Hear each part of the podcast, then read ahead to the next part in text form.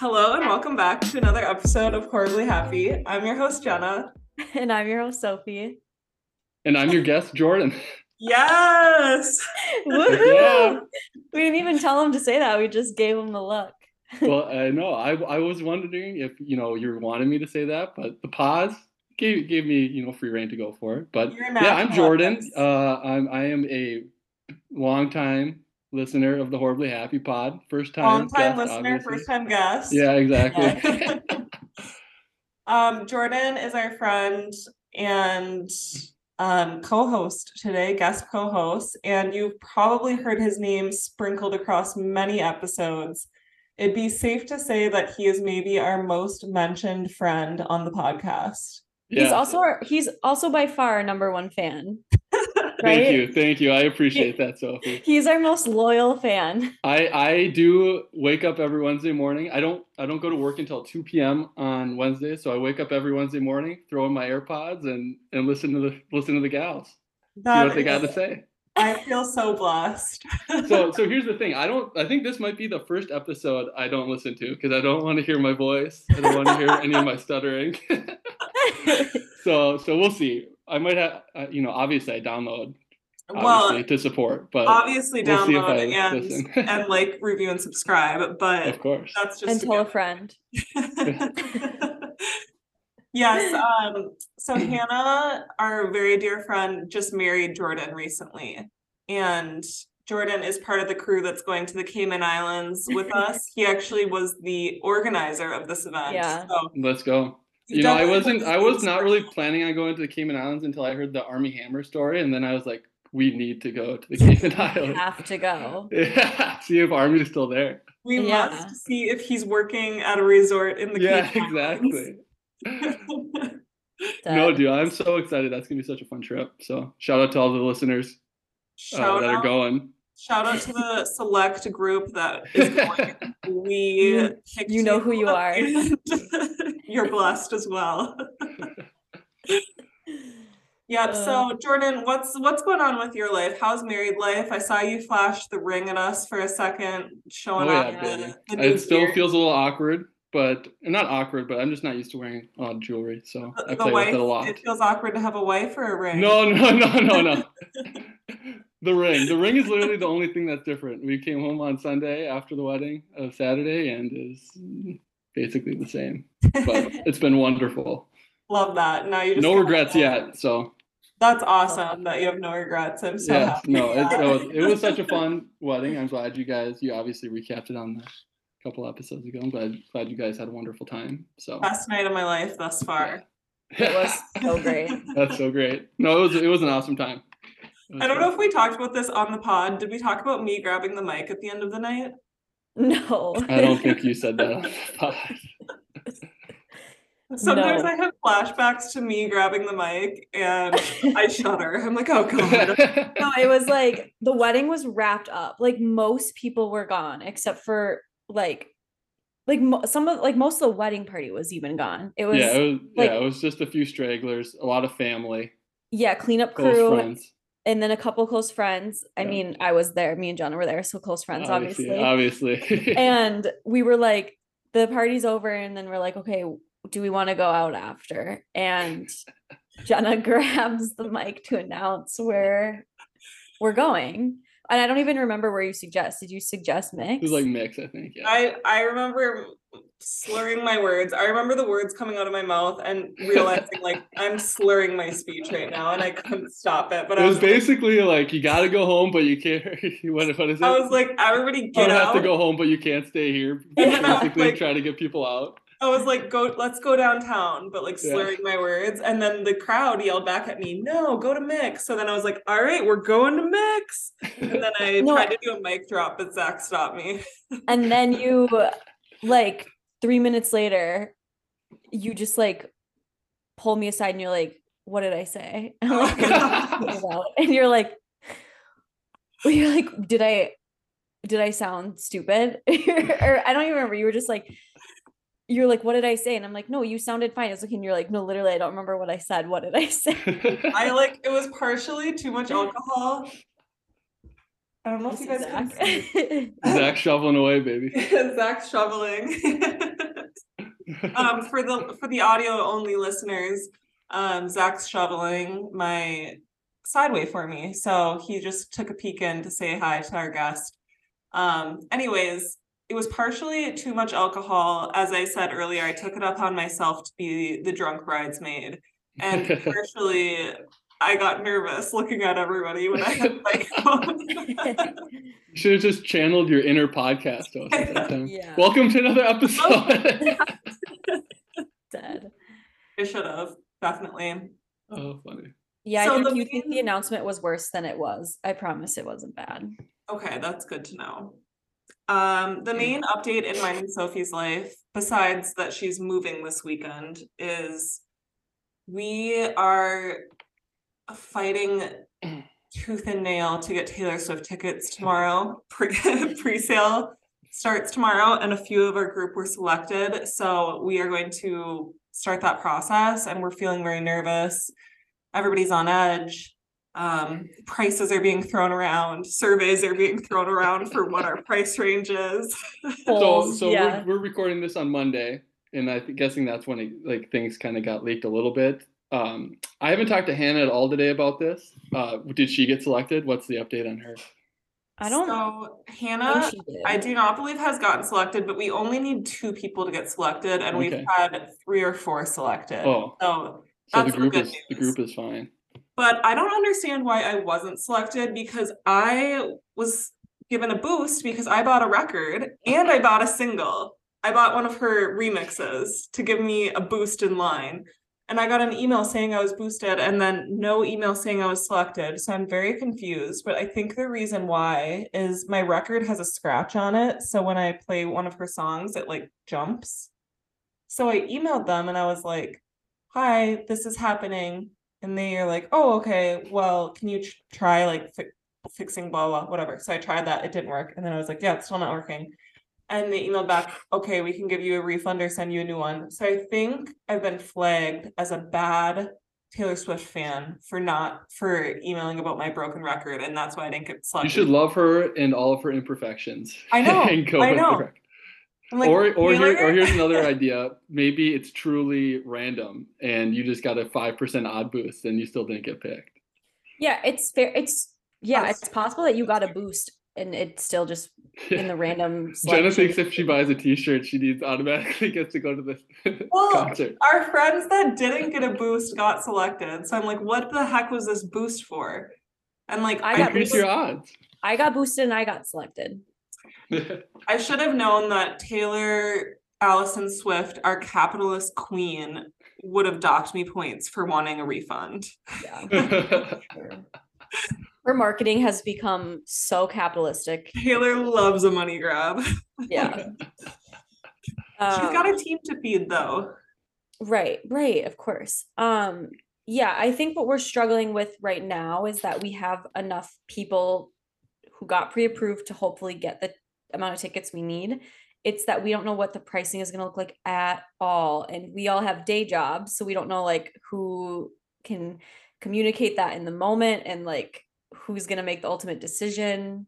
Right. And I saw like dynamic pricing. Ticketmaster is The vote.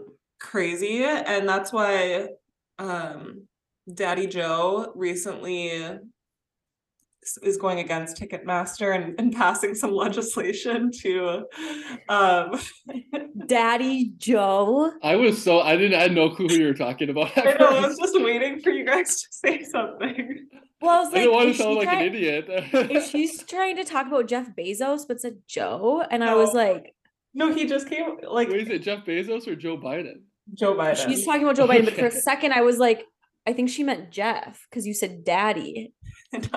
I just was trying to get a rise, clearly. Is Je- is Jeffrey Bezos daddy to you, Sophie? yes, yes. Why, why, do you think, why do you think Jeff? Because haven't we said that before? Daddy Bezos, baby. when we got our stimulus checks, we said Daddy Trump. Did we? okay, so one time I was in a lecture in when I was studying abroad and we were talking about Nelson Mandela and I referred to him as Nelson only and just got reamed out by my teacher because of how disrespectful it was. And ever since then, I'm like so scared to just say things like that about the president. So I can't believe I I probably said Daddy Trump because I don't respect him. But Daddy Donald.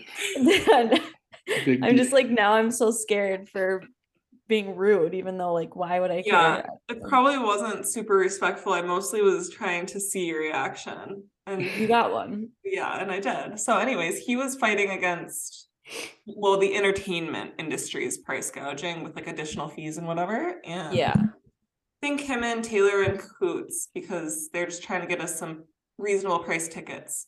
So That seems thank like a real friendship that could exist in real life. The Ticketmaster prices are ridiculous. The upcharge or the fees are like crazy. Well, there was one concert, I can't remember who it was. Um, the dynamic pricing changed the tickets to be five thousand dollars each because the demand Jesus. was so high. It's like, my all right, God. what are we doing here? Okay, so that might happen tomorrow. yeah, next week, hopefully we'll have an update and we will have secured the bag. We'll Secure let that bag. Get it, get it, girls. Fingers crossed. Um, Hannah was telling me recently because Hannah and I also are um deciding whether or not we should go to Nashville to see Taylor and Phoebe Bridgers together, our queens.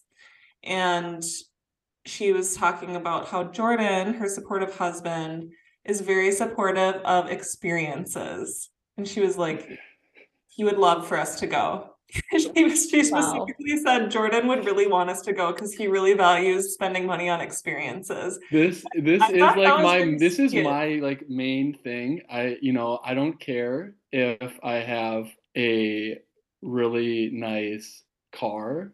I don't care if, you know, it's you know, that's a big one. Like I drive this old beat up We- Ford Edge. Shout know. out to Tom if, if, if you're listening. You he was in an accident with me. Coming from Duluth one time. Still haven't fixed anything from it. But anyway, so but like I think experiences is like the number one thing to spend money on, especially right now. And that was like my main thing about the Cayman Islands trip. I'm like, let's just do it. You know, let's have a great time. So uh, yes, when Hannah comes to me about some Amazon purchase for some, I was gonna say stupid, but I'm not gonna say that. Some Yeah. beautiful decorations. She knows it's you know you know walking on on eggshells, but for experiences like that, I think that's like the number one thing. Like, are you ever gonna be on your deathbed? I'm getting on like a soapbox here and I'm taking over Please. your podcast, and I'm No, sorry, but. No, are you ever going to be on your deathbed and say like, "Man, I wish I would have bought that new bed or I don't know, new car or whatever." Maybe I guess maybe, but like you'll never regret No, going on This a is trip. a really you'll good never, you'll talk never, to have you'll never Sophie. regret. You know, so like, so it sounds like one of us here is. No, this No, I, is a I get it. Obviously, it's if you have the means. You know, I'm not saying it, but like that's. I think that's where I would. I prefer to spend my money on. I, I totally money. agree. I totally agree. And I'm kind of on the same boat, like Mhm. in a lot of these aspects. I do like material things, but it's a problem I'm trying to um You know what, Jenna? I this is this is my this has actually been a, a discussion with Hannah. It's you girls and your water bottles that are like seventy dollars each. No, no, and I do not want to be. it, uses it one time, and then she has a new one next month. I don't want to be roped into this. This is Jenna's water Where's bottle. the Stanley mug with the evergreen coating? Um, yeah, I just don't want to get roped in, roped into the water conversation anymore. I know that I did buy a, a Stanley cup the same time Jenna did, but I do not have the same water bottle fixations as Jenna. Please remove All me right. from this narrative. I'd like you to have be been removed from this. you area. have been removed. I would also like to be removed. No, No, you, you, you don't get that privilege. No, no way. All All right, right, here's I- I- another I have- narrative. Oh, go for it, Jordan. Oh yeah, yeah. You know, as my maybe only time on this wonderful podcast, I have to hijack the chit chat Please. for one. You know, on the r slash hh, that's ever so active. I'm sure there's tons of people clamoring for the most exciting segment of chit chat that we don't get enough of, and that's the carousel. Is there a Sophie Sparks update? or, Wait. or is there not a Sophie Sparks update that we want to share? I just I just Wait, feel like we Sophie, need did to- you get did you get that r slash hh reference? Is that Reddit? Or Yeah. happy? Uh, So, so a lot of podcasts. For those that aren't as online as Jen and I. yeah, for those that aren't chronically online, that is like that means it's a Reddit, a subreddit, which we don't have, but a lot of podcasts have. If you guys was want to create s- one about us, please. I I was feel like gonna that's my I feel like if- that's my lane. I was gonna see if there was one, knowing that there's not. Definitely not. We can start one. Um dating updates. Hmm. Hmm. Hmm. Hmm. I'm trying to just uh I really put much, Sophie on the spot with this. how much You I want to did, and I love divulge. Spotlight's on you. How much Soph. she wants to divulge if, if you missed that. So That there's an update. That means there might We be can update later. We can update later as long as you promise to circle back on the carousel. Take another ride. yeah, for sure I'll circle back. okay, yeah, that's fine. That's fine. That, I that, think that's we'll- good enough for me. Okay, okay, okay. We'll I'm sure that I'm so sure the R the subreddit is going to be just Oh, crazy with theories. The theories there, will be out of there's gonna be control. so many speculations. drop your guesses below. yeah, comment below your guess. So I think the only update is that there is something that we can circle back on in the future. Yeah. That's good enough for me Possibly. and, and and all the other. I speak for the listeners at home. That's, No, that's I- good enough for us. The listeners need a voice sometimes, you know. Exactly. Yeah, that's what I'm here for. Love Yeah, and. I, I I kind of like ask Sophie beforehand what she needs and wants to divulge, and I don't push her on it. So it's good having somebody else come and push her I back. just went in blind. I think it's because we created the, that segment like in the summer because um I was like determined to be going on like a bunch of dates like once a week, just trying to meet as many people as possible. And um I hated it. So I like went on three dates and I was like, no, like I'm not doing this. It's terrible. Um so like I wanted to be that girly that could like talk about her dating life and whatever and have like good stories to talk about, but it just never really came to fruition because I just didn't really go on dates Yeah. that many. So That's all right. We'll always have ice cream guys. never forget ice cream. never guy. forget. Never forget that. Never forget when Sophie dated her cousin. Shout out to Tom again. oh, good times. So pivoting, I have a podcast recommendation that isn't horribly happy if you want to stem elsewhere. Um I have listened to this in the past but kind of fell off and recently started listening again and it is Celebrity Book Club Memoirs. Mm, Is that what it's called? Let me double check.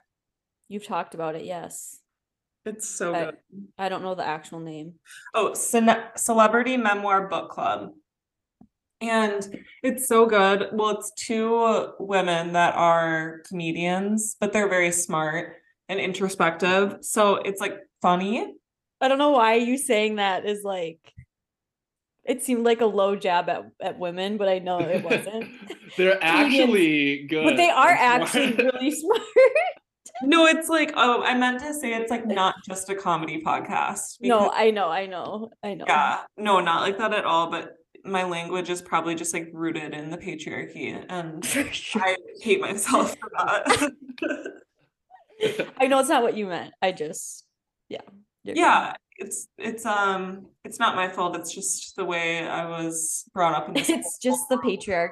It's just the patriarchy for sure. anyways they're funny but also very introspective so it's like a combination of that for the podcast it's um they essentially go through celebrity books like any book that a celebrity celebrity has written about themselves um and they summarize it and dissect it so the recent one i just listened to was uh matthew perry and Oh yeah. memoir.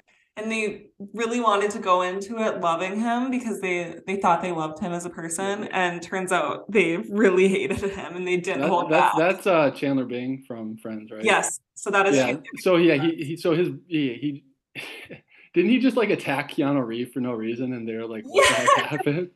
Like twice. Keanu Reeves is like loved within the society circle or the Everyone loves circles. Keanu Reeves. Yeah. From what I understand. Yeah, that's what it sounds like. And he just like picked a name at random, supposedly. Yeah, Twice in his memoir, he goes, "Why do good people have to die?" He like talks about like um Because it's what it's River Phoenix and some other one of who's his the guy that's like fat guy in a little coat. uh yeah Oh, Tom, Tommy Boy what's his name I I am honestly upset I can't remember his name yeah. What the heck? I'll look it up. Chris Farley Chris Farley. Yeah. No, Chris Farland. Wait, which one is it? no it's Farley Farley. Oh, Chris Farley. Yeah. Yes. Okay, so he's talking about Chris Farley dying, and he was like, "Why do people like Chris Farley die when Keanu Reeves gets? He's just literally just the lowest blow possible wishing him dead. Wait, that's crazy because I've heard Keanu Reeves. I've heard like Keanu Reeves and um who is the guy who got COVID and Tom Hanks Tom Hanks are like the most beloved people in Right. Hollywood. yeah Pe- like there was huge blowback like he had to like come out like multiple times in like I don't know if it was like 60 minutes or so like some like Dateline interview and saying like I just picked a name you know like I didn't have anything against Keanu Reeves but like but the girls on the podcast were like, he has some like serious jealousy towards him because like he wants to be everything that Keanu Reeves is and isn't. They were very introspective, like about well, outrospective, I guess, about him and like being respectful of his addiction because he is like he does d- addiction. He battled with that during Friends too. Like he Yeah. got big Yeah. and small and big, and you and never he was like in and out of rehab and stuff. Yes. And like he mm-hmm. should have died like multiple times from it. So like they're they're very like respectful of that, but also they're like you can suffer from the disease of addiction while also being a bad person. Right? Yeah. True. They're not. They don't have to be exclusive. Right. So I really loved that. And I'm listening to some other ones now. And some of the memoirs they love, some of them they hate, but it's really interesting and I highly recommend. I'm gonna listen because I feel like there's a lot of memoirs I want to read, but really don't want to like pay to read. So if I can just get the get get the Spark Notes- snippets. Yeah. yeah, the gossip. Yeah. Yes, there's give it a so many too. There's a bunch of them. So yeah, it's good. I recommend. Jordan, what are your favorite podcasts that you listen to? Well, thank you for teaming me up there. Um, I listen to a lot of sports podcasts, which is super boring. But I listened. I'm like I, I yeah I listen to a radio show that's in Minneapolis on KFan, like a sports radio show. They talk like nothing about sports basically, but it's a morning show from 5:30 to 9, and I have will listen to like literally every episode for at least like 11 plus years, which Oh my is gosh. probably pretty wild. But like So you were also their number one fan. I was turned on by my cousin, who's been listening for like 20 plus What's it years, called like again? the Power Trip. Oh yeah, how could I forget? Yeah, of course. How could you forget? yeah, they play the initials game. That's kind of what they're known for, uh, or help grow popularity. But it's just so funny. They don't talk like anything about sports. It's just like it's like sports adjacent. Just a lot of good laughs, funny bits. So that's like your go-to one. Oh yeah, cheers me up every single time. I remember Hannah was looking for when she first started seeing you, she was looking for the Power Trip merch to give you.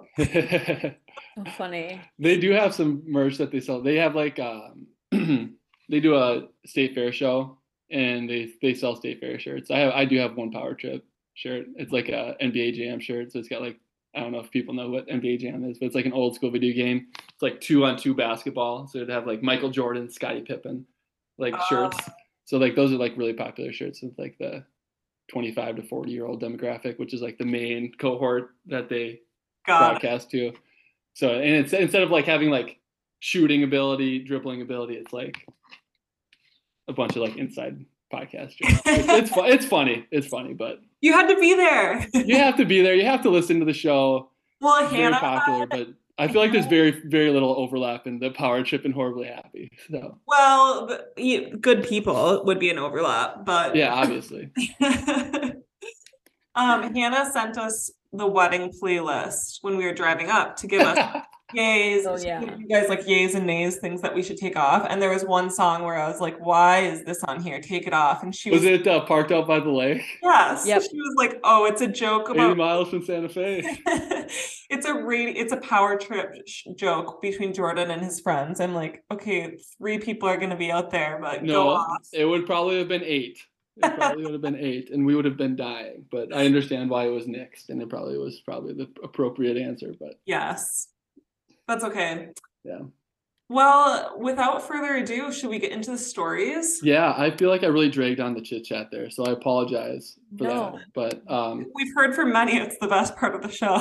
well, yeah, I was gonna, I was actually gonna say, I'm like, well, if you're a good listener, you'll continue listening on to my horribly story that I have. But I know a lot of people probably cut out at this point, so. To you, the person who cuts out after the chit chat, I dare you to listen to this horrible, horrible story. We dare. We double on. Dare, yeah. Triple dog dare And if you do, like and comment below, or no, that's YouTube. Subscribe, five star. And if not, sayonara. Yeah, get out. All right. so I'm I'm doing the horrible story today. They gave me they gave me permission to to I'm do so to do the horrible story. Uh, so I believe what you do first is you cite your sources. So I have history.com, crimemuseums.com, and of course, what would it be without your girlies faves, uh, Wikipedia? Yes. So yes. all right. So it is the story of the Unabomber. Oh, Yes. yeah. So I don't know how much you guys know. I like knew very little, and I after like researching, I found out I knew even less than I thought I did about it. So I know it by name only, and I'm sure Mhm. I've listened to a podcast on it before and have forgotten most details. all right. Well, let's get into it then, huh? So I'm going to start with uh, a lot. one, If you don't mind us asking, What's that? how did you stumble upon this one? I was I fitting. Uh, I was listening to the Power Trip live Friday morning. I got up early for some reason, and I had already listened to Thursday's full show, so I didn't know what to listen to on Friday morning. So I listened to it live, and I was listening on iHeartRadio, which is like an app you can listen to radio live. And so I, you know, on the podcast there's no commercials, so they were playing this commercial about true crime, and they had some I don't know. There was some story about some unsolved case that I had never heard of. And for some reason, I hadn't thought of my horrible story. You guys had told me I was going to do it. And for some reason, just the Unabomber came into my head. And I Oh. like knew nothing about it. So, Hmm. so I, it was sparked. I don't know if it was something about what the, the ad had like said in it, but That's kind of spooky. It's yeah. like- so it, well, it like came to me. It was to like a premonition, you know? yeah. Hmm. Yeah. So, uh, anyways, we'll start with like a background on him. It's kind of important. Uh, like his early childhood, his his upbringing is very important to kind of fully understand the full picture. Um, so his name is Ted John Kaczynski, which is not to be confused with John Krasinski, Oh, Oh, my yeah. god. Jim yeah. Halpert. So you take out the R in the in the last name Yeah. Kaczynski. Don't mix Uh, this up. Yeah, don't mix it up. So um, he was born in a Chicago suburb um, in 1942. Uh, he was incredibly smart from a very young age. He tested, uh, they had an IQ test at school, and he was 167 on the charts, which is like insane. Like 100 is average, roughly. Like over 140 is like genius level. So he's like Mensa, top of the top percent. Jeez. Uh, so he skipped sixth and eleventh grade. Wait, do you guys want to like- hear fun fact? Not to cut you off. Are, are you are you a 167 IQ? Fun fact, my Celsius? IQ's 200. No, but you said Mensa. Yeah. My sister is part of was part of Mensa. Wow, that's incredible. She was invited. what what what is it like even comprised of it? Do you, so you take an IQ test and like I give don't a even know. I certificate, just or- re- I just remember in fifth grade she took some test and she was like the smartest fifth grader in the state of Minnesota who took the test and then she was Wow. invited to Mensa. and then she I would goes just to all like, the luncheons. and so I just tagged along to like some of the Mensa events with her and my mom, but wow. I wasn't invited. But Wow. So- Slay Maddie. Yeah. shout go, out. Go her. That's incredible. I know. Okay, sorry. Very impressive. Humble what was her IQ? Do you remember? No, I have no idea. All right. Anyways, okay, so um, so and he he skipped sixth and eleventh grade. He did like summer school, and um, basically allowed him to graduate at the age of 15 uh, from high school. So from there, he was encouraged to apply at Harvard, uh, where he got accepted. So he went off to Harvard. But a lot of the a lot of the people that were like around him, school friends or not friends, but like colleagues, said he was like very socially awkward. Uh, didn't have a lot of friends. Uh, who probably already was socially awkward, and then skipping two grades, like being two years younger, isn't going to help the fact at all, really. So already kind of behind socially, which is like a big part of school is like having Sure. friends and, and learning social social uh, cues and all that stuff. So uh, there's not much about his time at Harvard.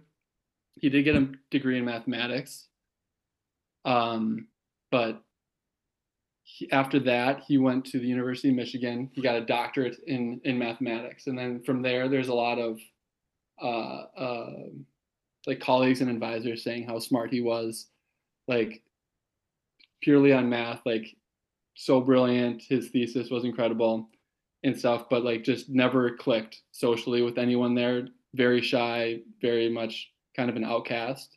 And from there, he accepted a job to be a professor at Cal Berkeley. Um, and he was there for like one and a half years before he kind of abruptly quit. None of the students really liked him. He didn't like giving lectures. He was too shy.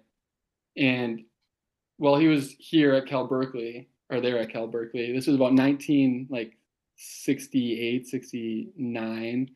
Um, he really was starting to grow like disdain towards society in general and like how how he thinks it should be different. He thought that people should be very like primitive, should not be engaging in very social things, whether that's because he didn't fit in or what, but he didn't like sports, didn't like entertainment. Um, and and he was really growing to dislike all of this, all of this stuff. So he ended up moving back home for like a year before he bought a parcel of land in Montana um, and built a log cabin that was like very stereotypical, like buying a log cabin in Montana to like Yeah. completely off the grid for Yeah. somebody who doesn't like society. But It's interesting that he became a professor as somebody who's like very antisocial. Like you'd think there would be a lot Yeah. of other um things that he could do math related that would be not Yeah. social. Well, yeah. he was like really good in like academia and probably like interested in him. And part of the deal, I I don't know a lot about like academia and stuff. Is like part of the deal is like you like teach. I think right. Like you, Yeah, I I don't s- know. I I I don't know exactly, but like he was like writing articles that were like published in these like Oh yeah, so he you know. So like he was doing that liked and the research the- part of it, but yeah, not right. professor part of it. Yeah. Exactly. So anyways, he his goal is to like build this self-sufficient land in Montana. Um, no need for electricity, water, heating. Uh, and like very, he wanted to go into town as little as possible on his bike. Uh, and he basically accomplished that. His brother helped him build this cabin. Uh, and he lived there for about four years, like basically doing nothing but like reading, philosophizing, philosophy, whatever that word is, like really deep in thought, basically, right? And and hiking around the area. And he went on a lot of hikes. He had all these favorite spots. And 1975, so like four years after he moved out there, he started started his like criminal activity. So he would go on these walks and notice like new buildings popping up, new roads popping up, new construction. And he started like vandalizing the construction as a way to like get back to society. And like that probably just was like the the start, you know, that was like the start of it. Uh, it gave him the itch. And uh, so what most people know, you know, the Unabomber too, uh, it kind of comes next. So he went back home in 1978 um, in Illinois to work with his his dad and brother. I don't really know why he went back from Montana, but uh, maybe I guess maybe it was for this. He this is the first time he had sent out a bomb. So he ended up using the postal service for like a lot of bombs. What he would do is he he constructed the bombs from like scrap material, wood, um, metal, uh, and put them in an envelope and mail them out. And when they would open the envelope, it would detonate.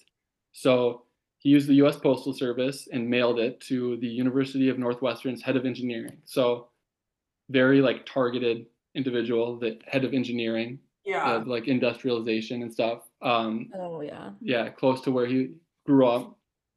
And I, this was never like specifically said, but I kind of think they u- he used the post office because like that's like one of society's like feats is like being able to like get mail across, and, like connect everything. Like Yeah. that's exactly what he hated.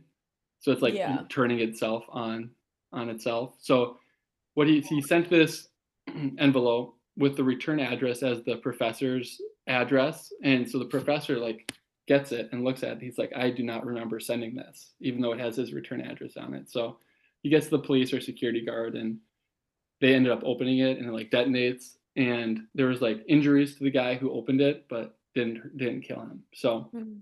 that was the first of what ended up being 16 bombs that he sent off using the post office or hand delivered.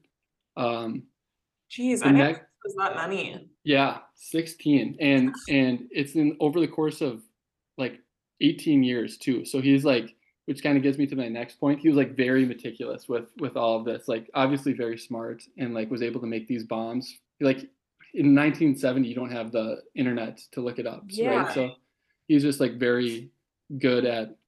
Well, he's very hand or like you know hand or like uh, good with his hands probably because all the woodwork he does out at the Yeah. his Montana Montana. house or whatever. But um, so no fingerprints like on any of these bombs. He labeled all of them with FC, which stood for the Freedom Club, which he was like the the owner, the co the founder, the only member of. It was basically just him. But so um, yeah, By and he the way, also put in like It's like MAGA organizations called Yeah. Freedom Club. yeah, he's like the Proud Boys. He's- Before the Proud Boys were the Proud Boys.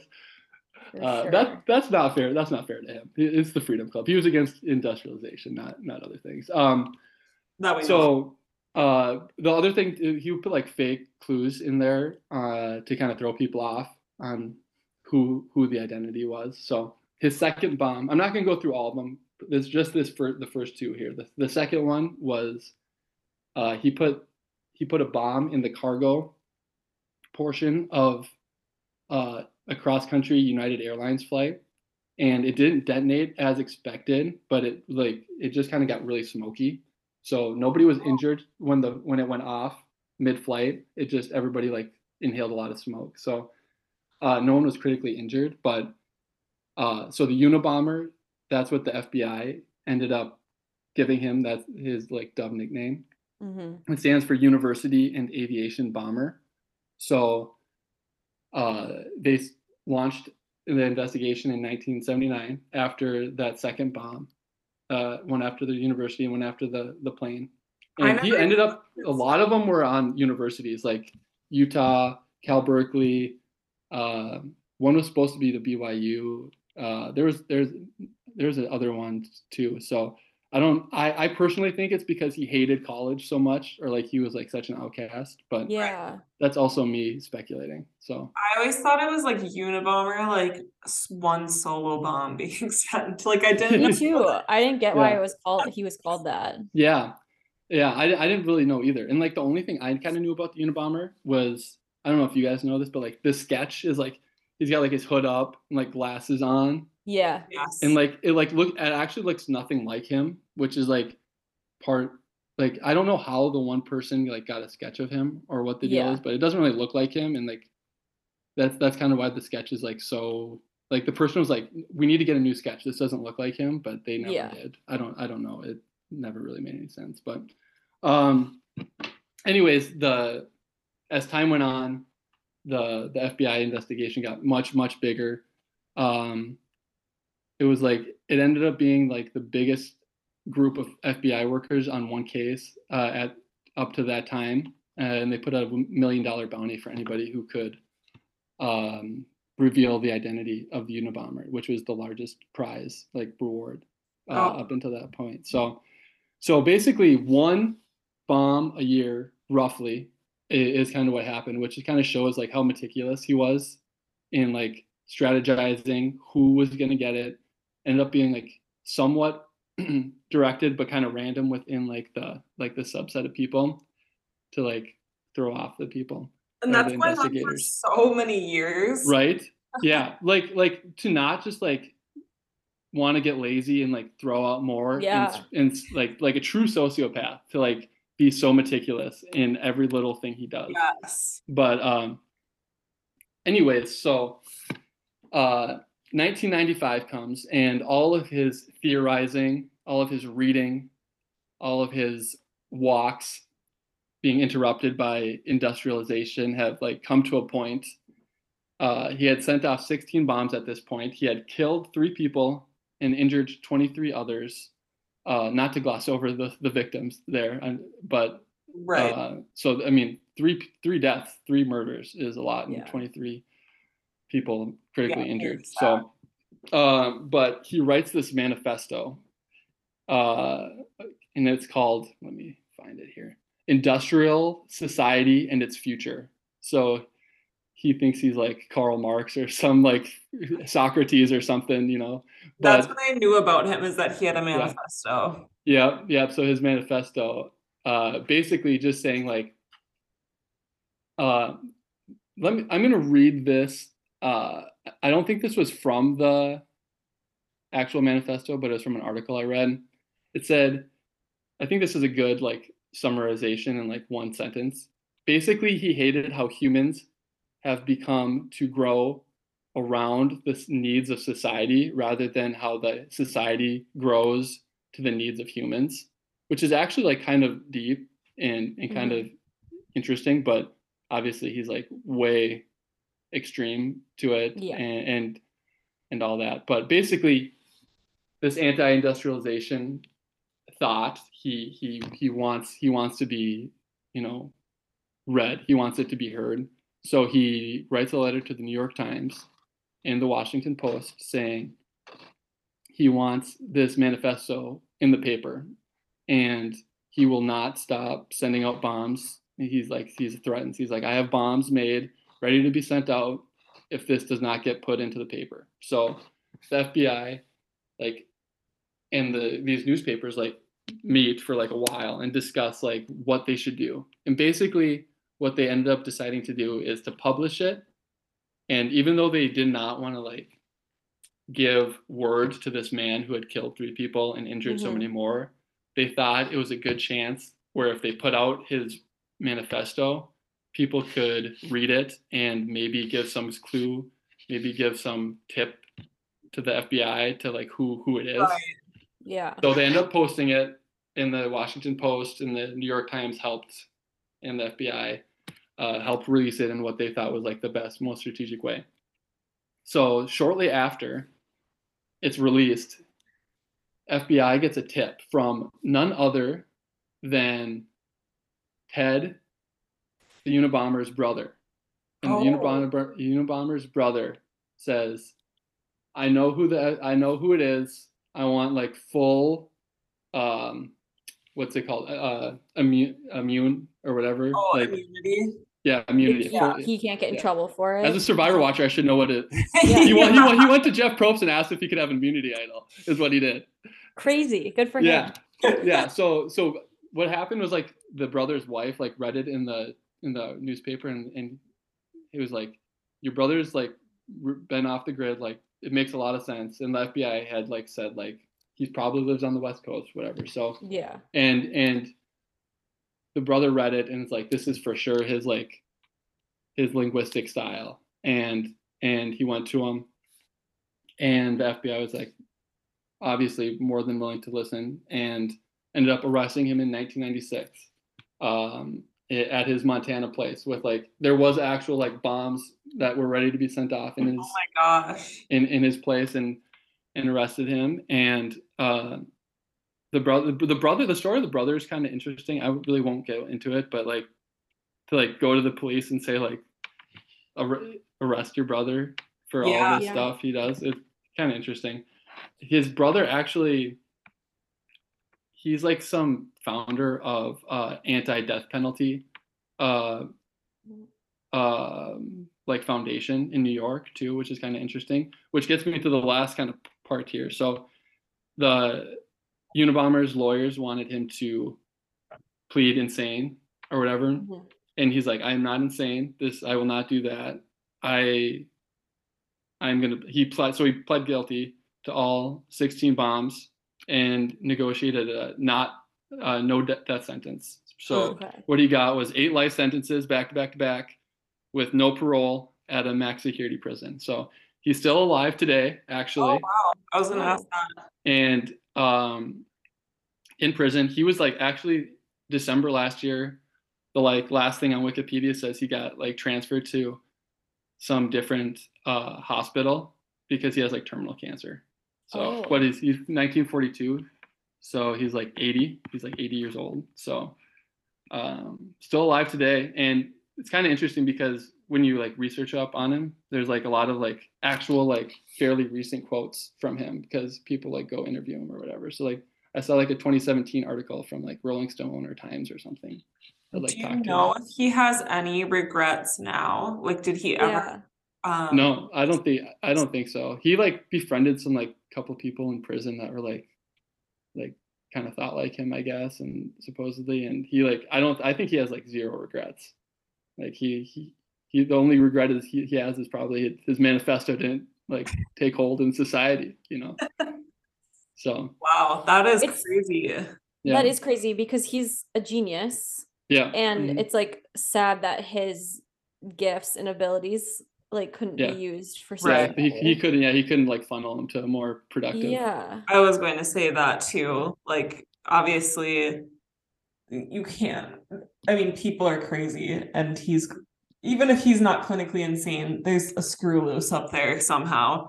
Yeah. And like, even if he's smart and has like critiques on society, you don't fucking go bomb people and kill them. Right. Yeah. Innocent Right. people. Innocent people. It's Like, not like it yeah. was. Yeah. It's not like somebody had wronged him or Yeah. his, his like life directly. It was literally just a ran, random, basically. So Yeah. yeah, it's it's pretty wild. wild I story. I I have his manifesto pulled up because I remember looking at it previously. Have you read it? His manifesto? no, I did not. I did not read it. The It's like- first It's it's super long or It's very long. The first page talks about like modern leftism and how it's like Oh yeah. I didn't um, get into that, but he he hates leftism. He hates Right, so I progressive. was, I was going to say that too. Like there is like a handful of like terrible men in society that are like I mean there's there's terrible people everywhere, but like there's specific cases like him that are like anti-left and anti like have these very strong feelings about society and they're just like they all have like the same philosophy and it's like have you ever thought like maybe you're the problem Yeah. not No, the these people, these, well, and this guy is really smart, but they they think they're smarter than everyone. is- Right. Is, what it comes down to. It's like, but yeah, I know his main thing is like, uh, basically humans are animals, and like all of this society is like not how animals function, and like in, there's in, in like other animals, like males are the dominant creature, and like Mhm. why why shouldn't that be the same in humans? Which obviously I don't agree with, but that's what he was. He was he Mhm. like that's like one of his things. Like he always anti-left and all this, and the other but he's also like super anti like big business and stuff. So he's, Yeah. like, anti. He's like anti everything. Yes, he's anti everything, but this like an- anti leftness made me think of this other person who I forgot their name. Um, it's the biggest ma- uh, massacre that's ever happened in Norway, and I should actually do a story on this. Um, have you guys ever heard of him? He had like the same Mhm. beliefs as this guy. It's crazy. I actually I was in Norway for study abroad and I actually visited the island where it happened, and it's like it was like the most sombering experience of my life. You should do a story on it. Yeah, Yeah. you definitely should. they had like very similar ideology. So anyways, anyways Yeah. that's like maybe you're the problem. Yeah. Just a thought. Yeah. Yeah.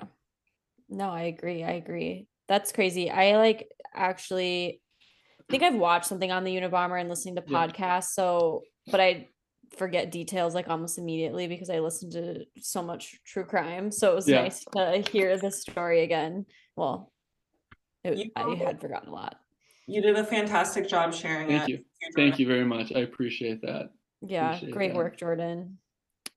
Appreciate it, work. Sophie.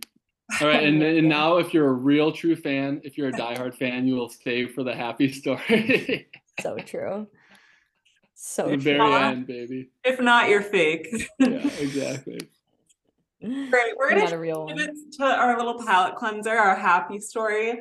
The article we got this story from, Sophie and I are going to do it together, so we're kind of gonna bounce back telling this story. Um, it's from outsideonline.com and it could be a much longer story if you want to get into the nitty gritty. However, we're just summarizing some of the main points. So I highly recommend looking up the article if you're interested. Again, outsideonline.com. Okay, so this is the story about Jim Harris. Fun fact, Sophie's last name, but not related, and how he was paralyzed. But then something magical happened when he ate some mushroom. Something magnificent. Okay. So Jim Harris was a mountaineering instructor turned adventure photographer. And in November of 2014, he was in a snow kiting accident in Chile. Snow kiting is where people use kite power to glide on snow or ice. I feel like we can all kind of picture what. so they're like looks physically on the ice and they just like yeah, it's like they're um not Like, in have the you air. you know, like windsurfing. Have you ever seen Yes. windsurfing? Uh-huh. It's like the same thing but on snow. Interesting. Yeah. Okay. Mhm. So he was snow kiting through a field in Punta Arenas, Chile, alongside two friends with a rainbow overhead. They were practicing with their kites before embarking on a 350 mile traverse across the southern Patagonia ice field. When a gust of wind swept him off the ground and carried him across the field, Harris felt concerned but calm. He was still so low that he had to pull his knees up to avoid catching an ankle on the uneven terrain. He considered trying to force his way back down, but he only had on sneakers, not skis, and worried about blowing out a knee. Then, before he had time to reconsider, the wind slammed him into the ground, breaking nine vertebrae and paralyzing him in the middle of the chest. He became paralyzed from the chest down. Just like so sad. First of all, like he's preparing for this huge, obviously getting paralyzed in any situation is terrible. He's preparing for this huge adventure though, and it happens on his practice run. Uh-huh. Well, yeah, I'm like very, yeah, I just, I guess like I don't know the terrain, but it's like he wasn't even that high up off the ground. And it also is just like kind of crazy that the wind could gust him so, Right. so Yeah. much. Yeah, how fast was he going? Did, did they say? It Um, doesn't say, but oh. He was going pretty fast, but pretty low to the ground. Uh-huh.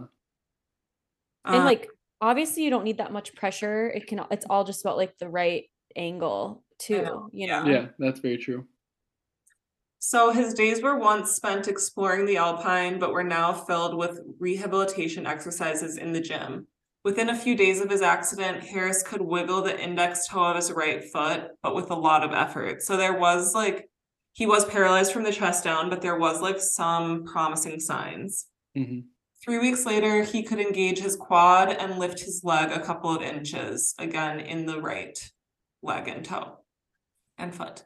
Seven months after his incident, he had come a remarkably long way from per- full paralysis from the chest down to getting around with just the help of a walker. So he made tons of strides on his own, Mhm. Literally. Still, Harris could not get his right hamstring to wake up. He spent hours focusing on that particular um, part of his mind because it was the one thing that kept him from walking normally. His friend and a former physical therapist invited him to the High Sierra Music Festival in Quincy, California. And he jumped at the chance to go because he wanted to feel like a normal 33 year old again. Mhm. He couldn't drink alcohol because it was it would have weakened his remaining nerve connections. So he decorated his walker with LED lights to try to fit in with the festivities of the music Who's festival. partying? But it didn't Yeah. work. So somebody came up to him and offered him some mag- magic mushrooms, which were packed with a psychoactive compound called psilocybin, and he took them, thinking he might actually be able to have some fun. Yeah, I um I'm I'm not in the medical field, but because you can still be considered paralyzed even if you're able to move that part of your body, but you just like can't feel it, right? So that's kind of Yep. what was going on. That's what he worked up to. Yeah, Okay. Um, okay, so in the middle of the concert, he discovered that he could pick up his right foot and pull it back towards his butt. He tapped his right hamstring with a finger and the muscle contracted, a muscle that had been completely unresponsive since his injury, even in the low gravity environment of a pool, despite eight months of physical therapy. With wonder and some degree of hesitation, he showed his physical therapist friend.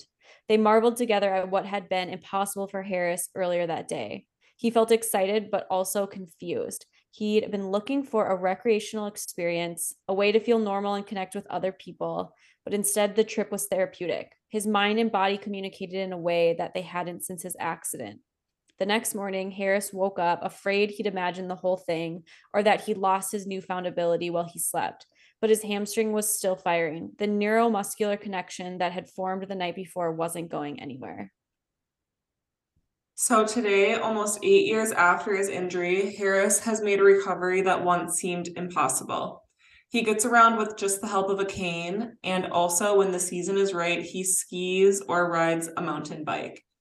However, like this might seem like a miracle, but his experience is not a fluke.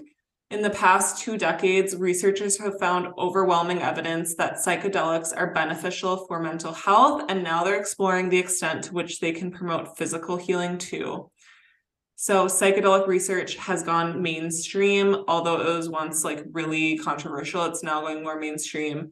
Universities across the country are looking into applications for substance abuse, anxiety, around terminal cancer diagnoses, depression, and post traumatic stress disorder. So, early psychedelic studies primarily used LSD, but now researchers favor psilocybin, which is it has the same similar effects but a different chemical makeup. Um, and LCD, or sorry, LSD. Yeah, I love those TVs. They're so good.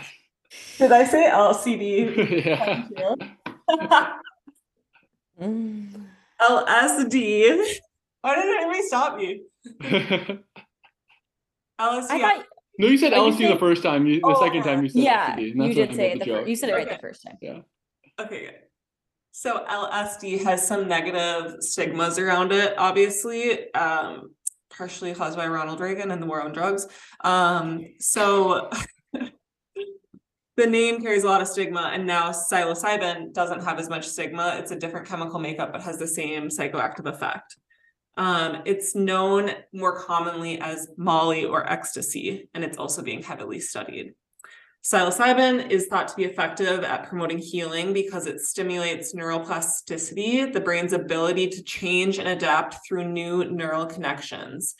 Um, so essentially forming new neurons, which was the same thing that Harris was trying to do through physical therapy is reform those connections just in a different way. I think ah. that's like the idea behind physical therapy. The, the yeah. crazy thing though is like neurons and nerves are like the slowest growing part of your body. Like they grow so slowly. And the fact that he like took this the magic mushroom and then like immediately after seems like he's like stretching, like getting ready to go on a run or whatever is like wild. it's wild. It really So, is. like I wonder if like I don't know, I'm just theorizing, but like I wonder if like these like all the physical tr- like therapy he did previously was like got him so close and then like yeah. yeah. it feels like there was just like a missing over the link, and then that just was like a catalyst yeah to that- that's a good way to put it And it. I Yeah. think that's how it was too, and that's why we highlighted his progress before the mushroom. Mm-hmm. Came a long way, and he was putting in the work beforehand. So it's not like he was fully paralyzed from head to Yeah. toe and then took a took, mushroom. took a mushroom and walked out of the hospital the next he's like morning. he's like Mario, Super Mario. He takes a mushroom and grows like twice the size, freaking right throwing fireballs from his hands. Ugh. Yeah, exactly. So he did put in the work, and it seemed like that mushroom just like helped put this missing puzzle piece Yeah. together. Um, so when taking psilocybin, it results in what is often referred to as a trip that lasts a few hours, up to six hours.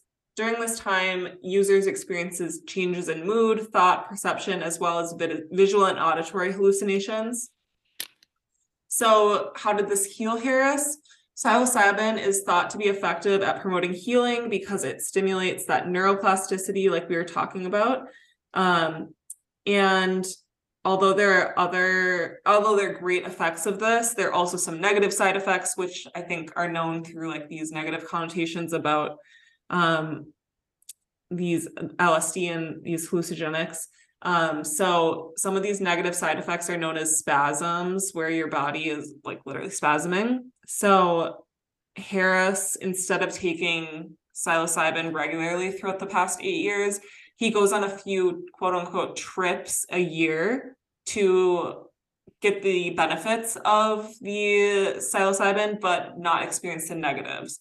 So I think he goes on two major trips a year and then four mini trips a year is what he calls it. Yeah. Um, it kind of sounds like the the negative side effects, which I don't know all of them, but you can get to a point where you like don't have control anymore then and it's just like not helping. It's like Mhm. just causing a different problem altogether. Yes. Um, yeah, so he's been very vocal about his recovery. Since his hospital stay in Chile, he's self documented and allowed others to document his progress.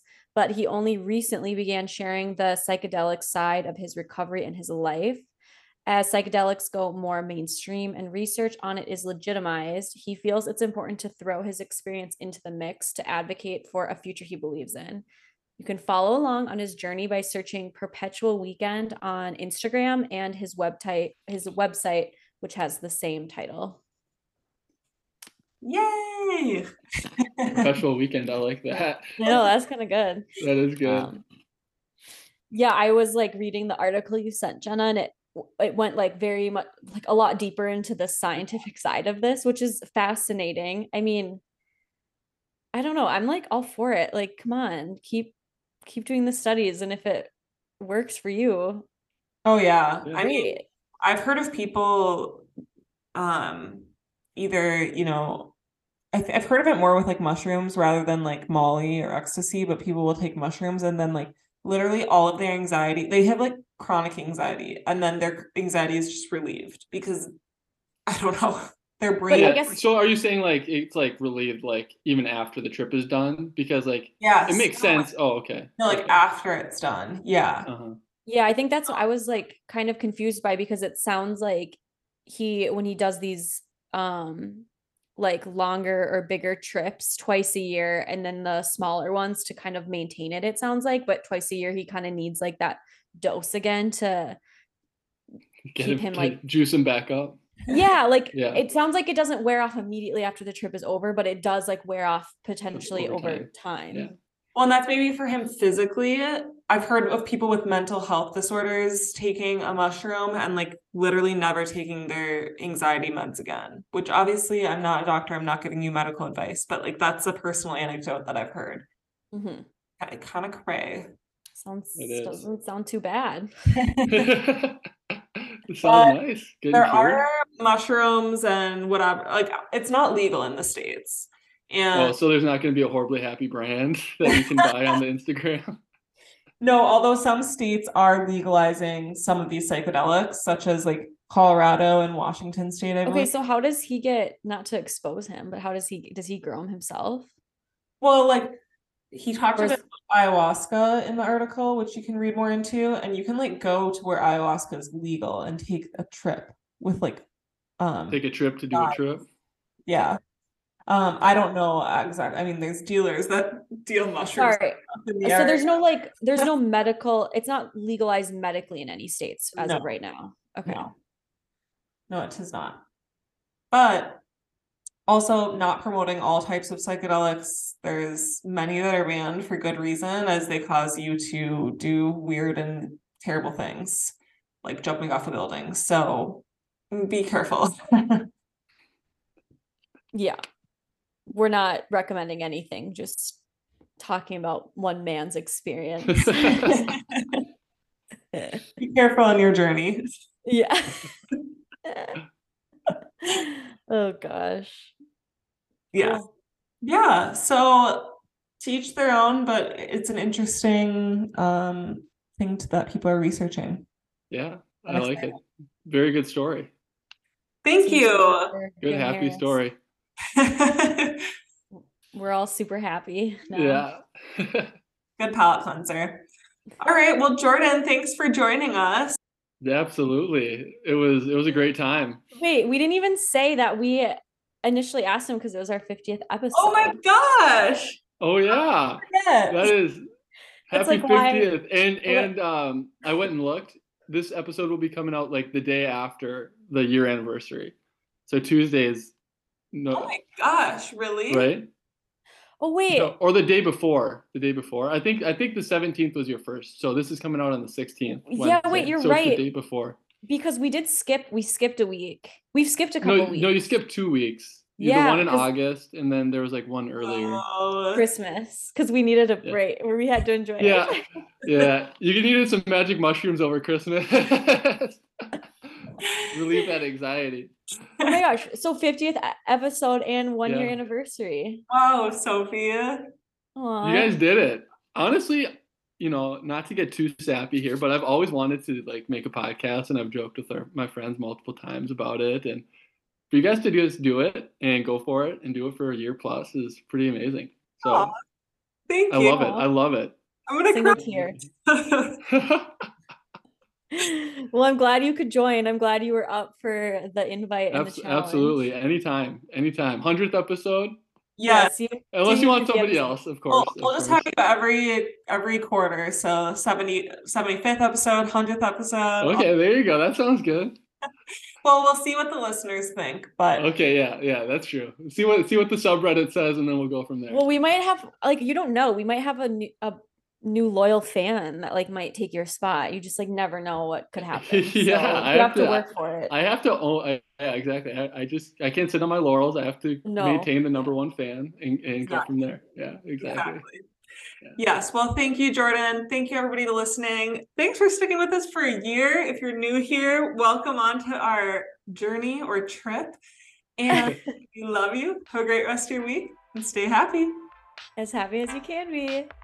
Bye.